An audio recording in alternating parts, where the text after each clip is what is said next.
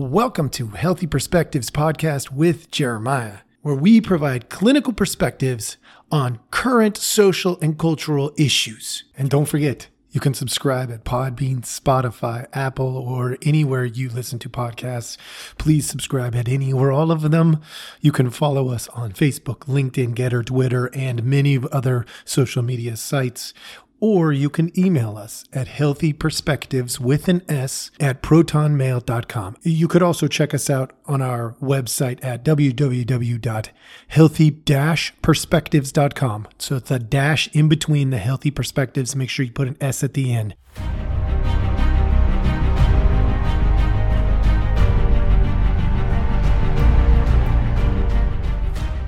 Removing speech, banning people, this is way more than a political concern, way more than a social media concern. This is a human concern. Today, we're going to take a look at this issue from a clinical perspective. A quick outline for you we're going to talk about growth, feedback loops, burstiness. If you don't know what any of these mean, don't worry about it. Family systems. Yeah, we're going to talk about bans because we're going to start right there bands. I did some pretty generic research. Nothing super complicated, nothing that, you know, is is is something that you can't do on your own. And I discovered some things. Since 2011, bans in social media, bans in you know things like Twitter and YouTube and you know any of Facebook, they have gotten more and more common. And as somebody who understands why some of those bans are important, I ask a lot of questions in my mind about why are all of these happening. Look, I took a pretty generic look, and there were really four types of people that I came across. Uh, there were racists, who were banned because of uh, you know, instigating uh, issues as as pertaining to racist comments, racist actions, stuff like that. There was sex traffickers. There were people promoting violence, openly saying, "I'm going to kill, I'm going to whatever, fill in the blank." And then there was this fourth category, whether you like it or don't like it, agree with it or disagree with it. And it is right leaning or far right uh, m- people that are in politics uh, or people who associate with political views that are on the right or the far right. Those were the four categories. So what we are saying is anybody like this is my take on it. it, it what we are saying is that if you are a right leaning or a far right person on the major social media sites, Twitter, um, you know, uh, uh, Instagram, Facebook, and you know stuff like that, YouTube. If you're right leaning or far right, you're the equivalent of a racist, a sex trafficker, or somebody who is just inherently designed to create violence. I'm not saying that I agree with it or disagree with it. That's just what it looks like. And so I want to talk about what this means, not not from the right or the left uh, or you know any of that stuff. I want to talk about what it means from a clinical view. The silencing of a person or a group inherently has some pretty massive issues from a clinical perspective. We'll start with growth if a, uh, oh, you know what, I'm just going to go ahead and I'm going to go over the growth model a little bit with you. Not because you don't know it, but because I haven't done this probably as well or as much as I should. Growth is pretty pretty simple to understand in my opinion. Now, how we get people to grow is challenging. But the idea, look, it starts with the idea this that we want to self-actualize, that we want to, at some level, become the uh, the pinnacle of our imagination. That doesn't mean the pinnacle of our world. You know, some people dream of sitting on a beach and, you know, having a drink and going fishing and like that's their that's their self-actualized version of themselves. So, if we start from the premise that the majority of us out there, you probably included, want to self actualize, want to become the best version of you, whatever that means to you. Well, change starts with discomfort. So, in order to get to that self actualized position, we often have to go through discomfort. And our desire to move to equilibrium is what moves us back to that, that place of comfort we use past and present experiences to inform future aspirations.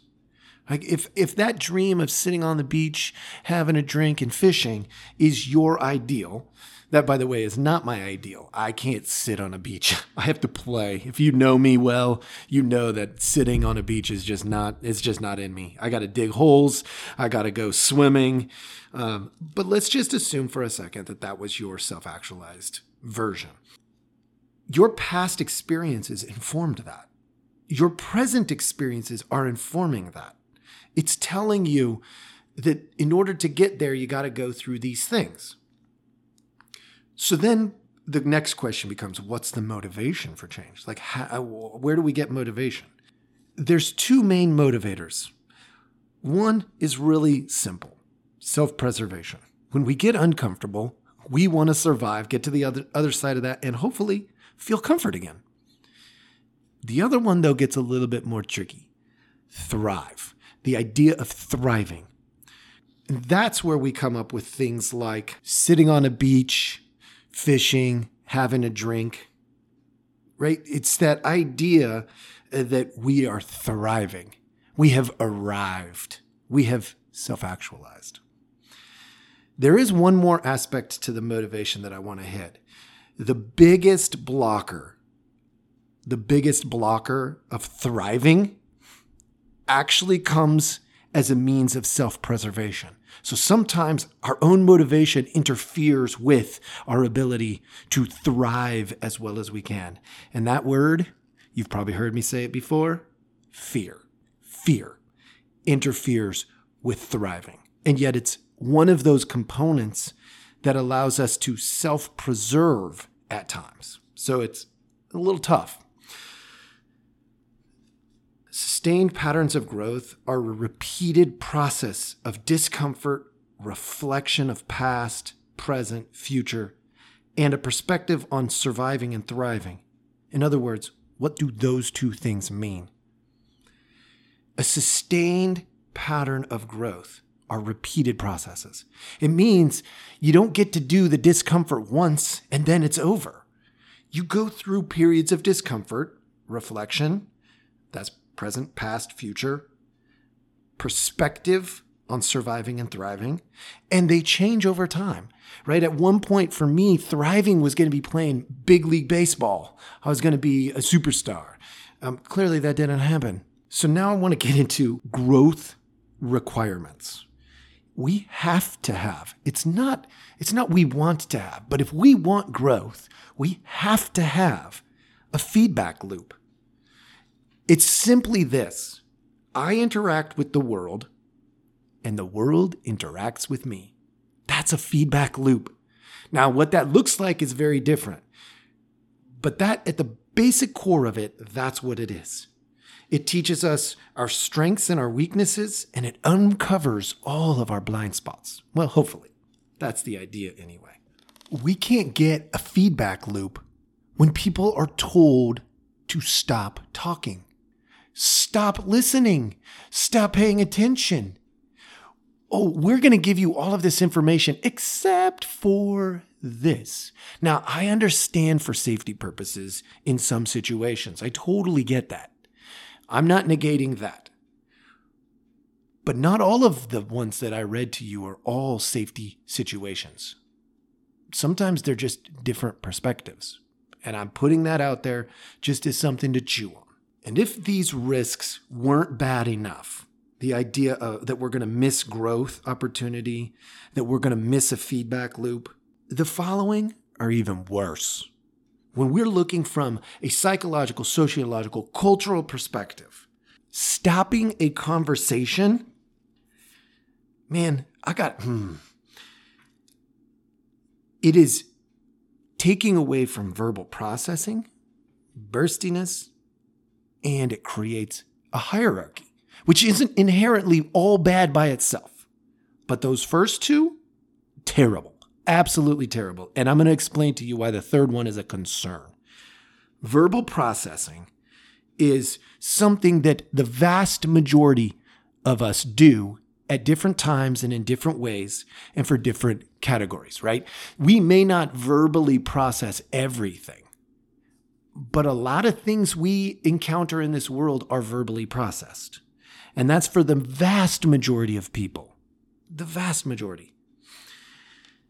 And when we're told we cannot verbally process, it is a guarantee we're going to miss a learning opportunity. Now, you might be out there arguing, well, these people, they didn't want to verbally process. They wanted to argue, fight, cause problems. Maybe, uh, maybe. I, I didn't go through and look at every single detail, but I can tell you this when I went through and I created a list of all of the people on Twitter that I could find that have been banned, all of the people on YouTube that I could find that had been banned, there is some silencing that is clearly going on that is intentional for social uh, or, or political purposes. Whether you believe it or not, go do your own research. I'm telling you the facts as I saw them. I went through and I wrote down names and dates of people and then I compared. I just said, I said objectively, what does this mean? How many Democrats, how many Republicans? How many people who were sex offenders, racists, were promoting violence? I went through and did all of that. And it's very clear that there are four categories and not three. It's not just about violence. It's not just about sex trafficking. It's not just about racism. You figure out the rest. If most of us are verbal processors and we miss those opportunities, that's a big loss. Things that are not talked out in the therapeutic world, we often say they will be acted out. It's almost a guarantee. If you don't talk it out, you're going to act it out. There's going to be a behavioral consequence of some sort. I'm not suggesting that just because you don't talk it out means you're going to end up being violent. Oh my gosh. People who do that, that's that's that's not okay.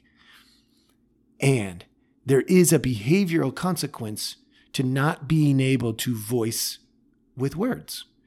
Whether we're processing or trying to make our point, right? People who are trying to make their point, just let them get it out that would be my suggestion. Let him get it out and then move on. Yeah, filter it. Like it, it doesn't matter. Now there is there is some clarification, right? We we do need to protect uh, one another as a group, as a whole from people who are going to harm children, harm people who are incapable of protecting themselves, like the elderly. Like I'm not suggesting we don't have some protections. There there has to be some protection somewhere and in some way. And yet we've got to be really careful that those protections don't become an excuse to silence. And I'll continue to explain why. In part because of burstiness. Burstiness if you don't know what burstiness is, man, let me tell you, this is a great concept. You know, in a clinical world, we talk about burstiness in, in group settings. Group settings, man, when I see burstiness in a group, man, I am absolutely just loving it because what that tells me is I have created a safe space. Let me explain why. Burstiness is not the same as brainstorming.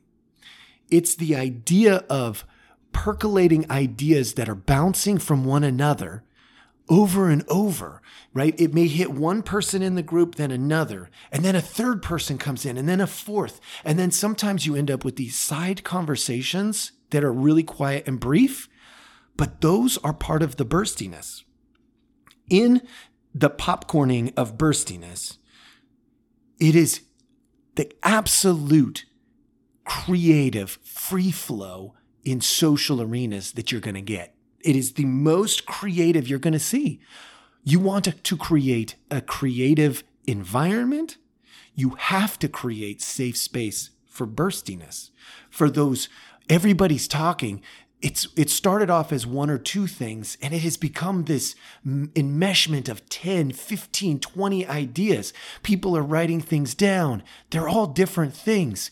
And then we go and we make sense of it all in a creative fashion. It is only done when it's safe. Therefore, the loss of safety to talk means inherently we're going to have less creative solutions. We have lots of problems we have to solve. Do we want less creativity?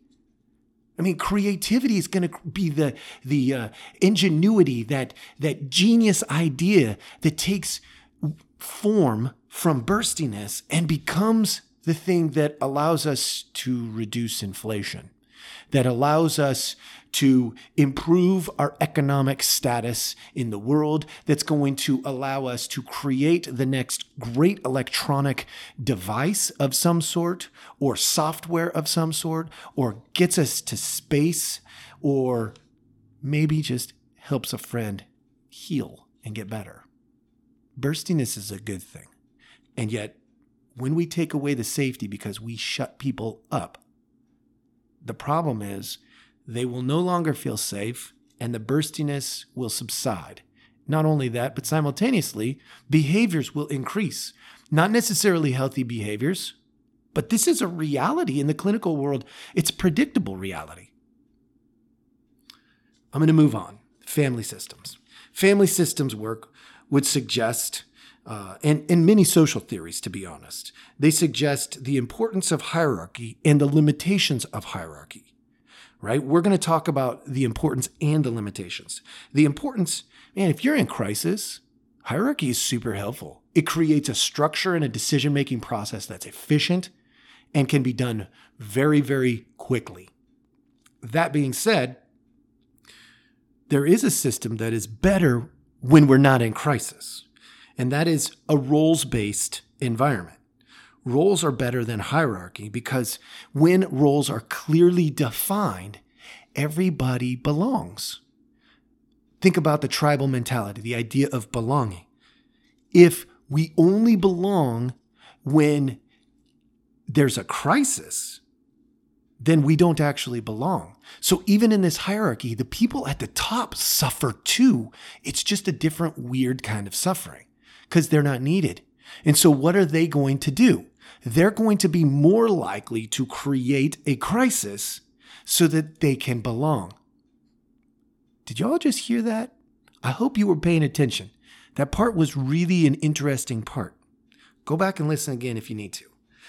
So, like I said earlier, do we want a media source being the, in hierarchy, the authoritarian do we want the politicians to be the authoritarians?